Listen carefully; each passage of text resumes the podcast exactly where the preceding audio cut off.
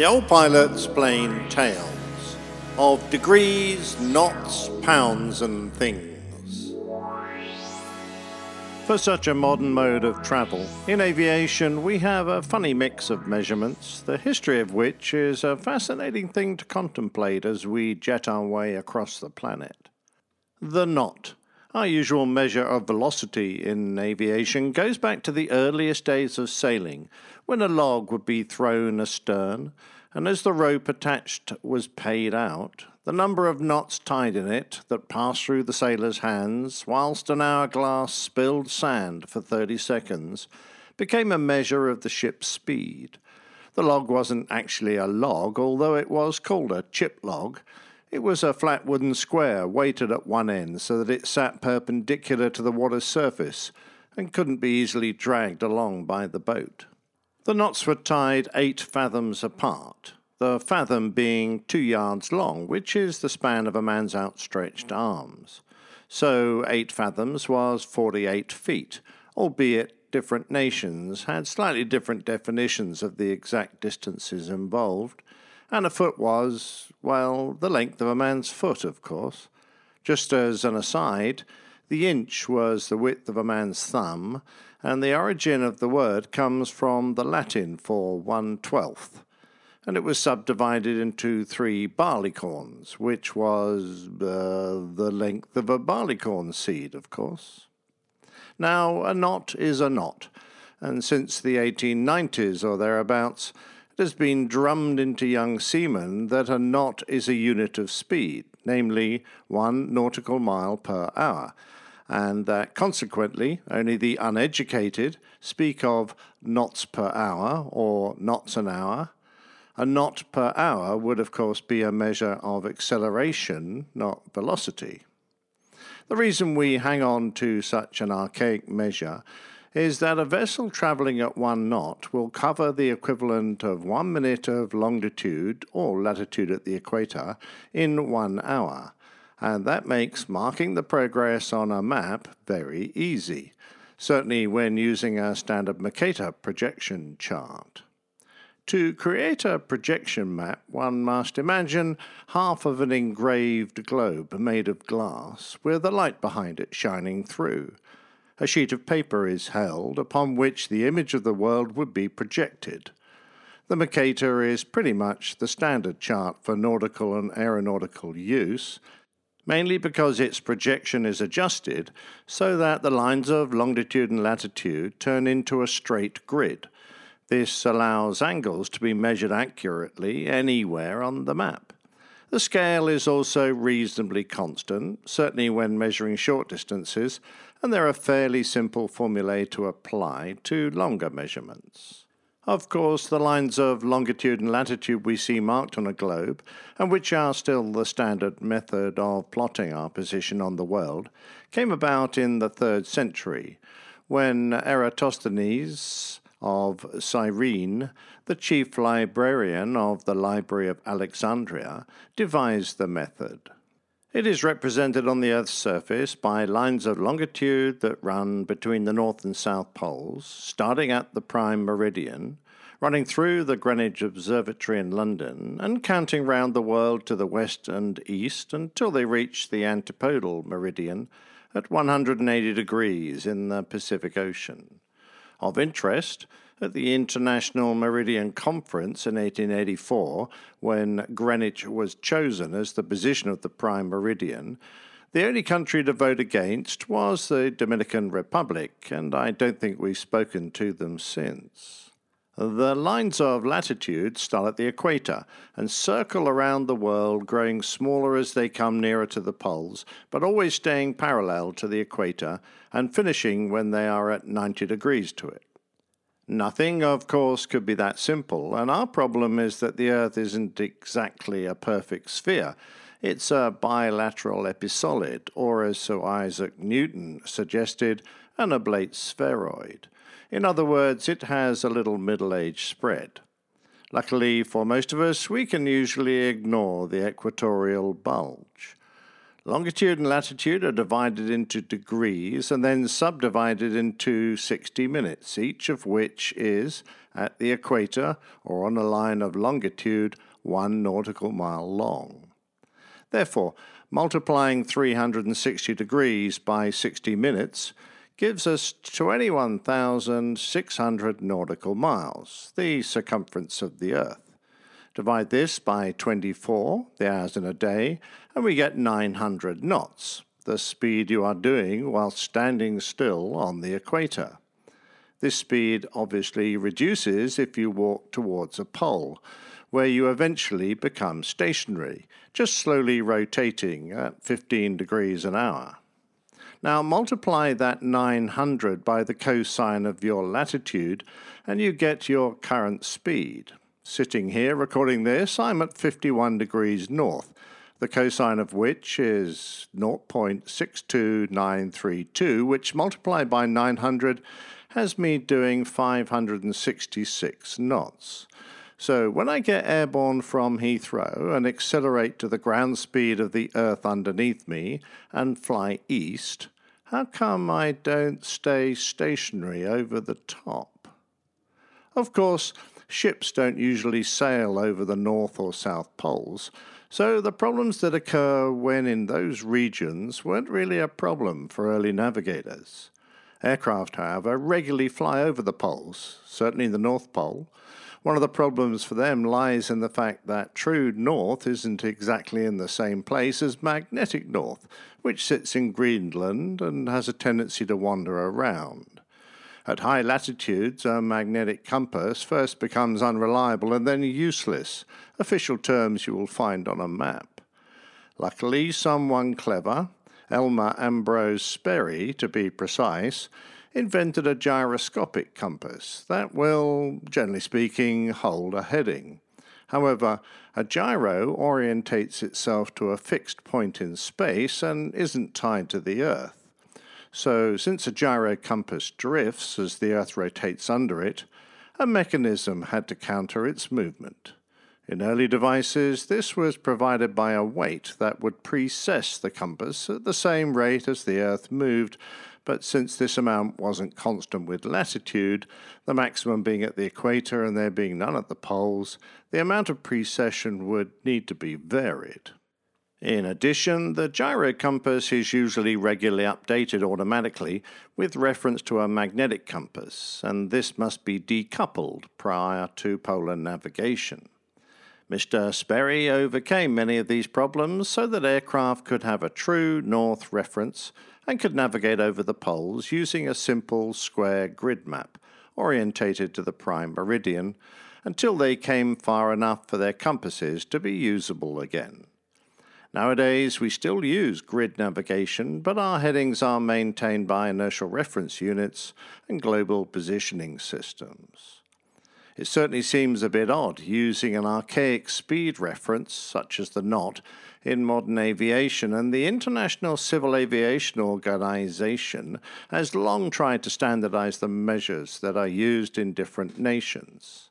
This started as far back as 1944, but in 1979, the International System of Units, SI, was accepted as the standard system to be used. However, since then it has been recognized that there are some non SI units which have a special place in aviation and which will have to be retained, at least temporarily. These are the nautical mile and the knot, as well as the foot when used in the measurement of altitude, elevation, or height only. Of course, many countries have opted out of the ICAO recommended practices and don't even use the alternative option to the SI units. Mind you, I'm pretty sure that the only country in the world that still uses the primary ICAO unit for height of meters instead of feet is China. Both the UK and the USA have their fair share of deviations from the ICAO list of standard units. The UK strangely still measure their runway lengths in feet, but their visibility in meters. Even more strangely, in the US, both runway length and runway visual ranges are measured in feet, but visibility is in fractions of statute miles. I have to ask where do statute miles appear in other aviation measures, and if choosing to use a mile, why not a nautical one? Of course, the use of many units have grown up from habit and a natural resistance to change. After all, the pound is still standard in the States, whereas it has been replaced in most other countries by the SI unit, the kilogram, which is divisible by 10 and converting into tons is a simple matter of moving the decimal place. The pound, comprising units numbering 16, 12, or 14, depending on where you live and what you are measuring, is not nearly so convenient. The pound weight descended from the Roman libra, a term for a set of scales or a balance, which is why a pound is abbreviated to LB. After independence, the United States customary system was adopted, which was basically the same as the English units. However, the British units were overhauled into the imperial system. It wasn't until the late 50s that they came together again in the International Yard and Pound Agreement. However, in many areas, such as the military, science, medicine, and some government and industry sectors, metric units have been adopted, but aviation in the United States has yet to catch up. I can, to a certain extent, understand resistance to change, but I have flown different aircraft that measure engine thrust in actual thousands of revs, percentage of full power, and EPR. I've got used to hydraulic pressure in pounds per square inch and in bars weights in pounds, kilograms, or tons, and I still fly in airspace measuring my height in either feet or meters. I have learned, however, that it doesn't really take too long to get used to a new system. One area where we all tend to agree, though, is the measurement of time. Of course, we still have a potential confusion between Greenwich Mean Time and Coordinated Universal Time, abbreviated to UTC, after a compromise between the original suggestions of CUT, CUT, by English speakers, and TUC, TUC, by French speakers and the makers of TUC crackers. It is, however, effectively interchangeable with GMT. The use of GMT was established as far back as 1657 as an aid to mariners for determining longitude at sea.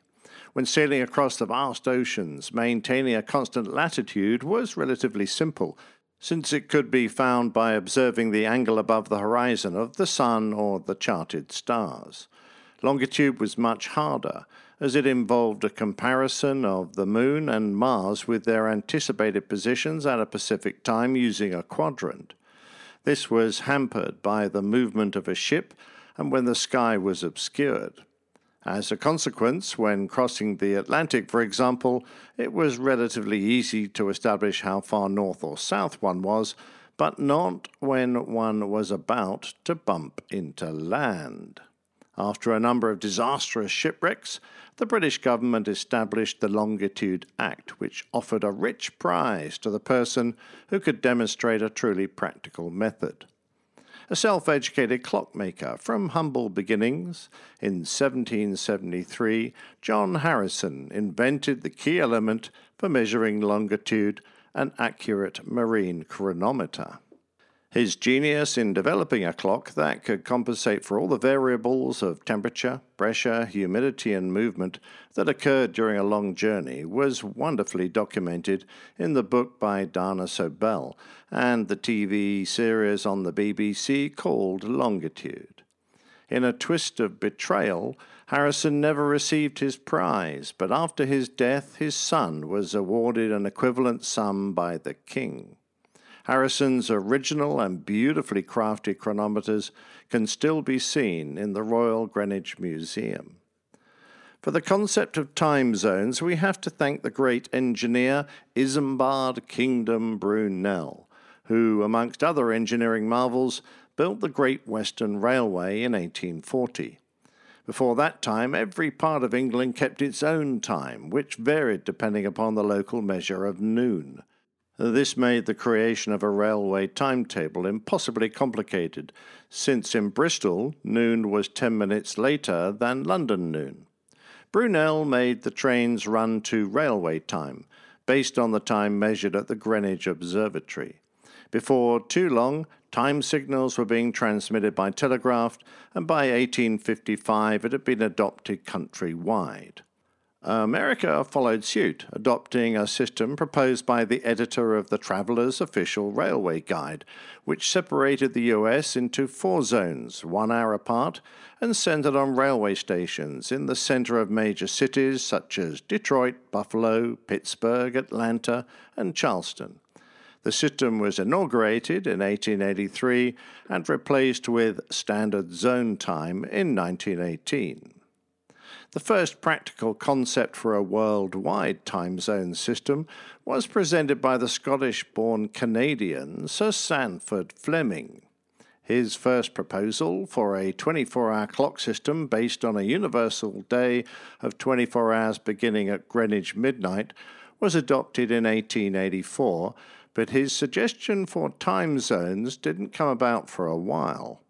When the 20th century started, most countries on the earth still used standard time, but only a few used an hourly offset from GMT. However, as communications improved, both electronic and physical, by 1929 most major countries adopted a standard offset. Nepal was the last when they moved slightly to UTC plus 5 hours 45 minutes in 1986. Not all countries use a standard whole hour offset from UTC. North Korea, Newfoundland, India, Iran, Afghanistan, Burma, Sri Lanka, and parts of Australia use half hour deviations, and some, such as Nepal and the Chatham Islands of New Zealand, use quarter hour offsets. China and India, despite the enormous size of their countries, use a single time zone. Over international waters, time moves at a standard one hour for every 15 degrees offset from the prime meridian. In our world on an aircraft, the standard time used is UTC, which since about 1950 has been referred to as Zulu and given with reference to a 24 hour clock. The term um, Zulu came from Nathaniel Bowditch's 1802 system found in the American Practical Navigator, which labels time zones with letters, avoiding J, which could be confused with I. Not, of course, to be confused with the Five Eyes nations of Australia, Canada, New Zealand, the United Kingdom, and the United States, whose military formalized the reference to time zones in the book ACP 121 with the letters we use today. The letters system, spoken in the phonetic alphabet, offsets east and west from Zulu. For example, plus 1 is Alpha and plus 12 is Mike, remembering that Juliet is left out. A sad thing for Romeo, who remains lonely at minus 5 hours. If one set about creating a purpose built system for aviators, I'm sure things would be a lot more logical. And to be fair, ICAO is striving to do just that. However, whilst we try to get things the same, it is actually becoming more easier to accommodate variations. The inclusion of computerized displays into aircraft allow instantaneous and accurate conversions from feet to meters, pounds to kilograms, knots to kilometers per hour, and the like, such that they can be tailored to a pilot's personal preferences or a country's requirements. As a consequence, I look forward to the day I can fly at a height of four and a half bananas, a speed of 3,000 apples, and head off at an angle of 37 oranges.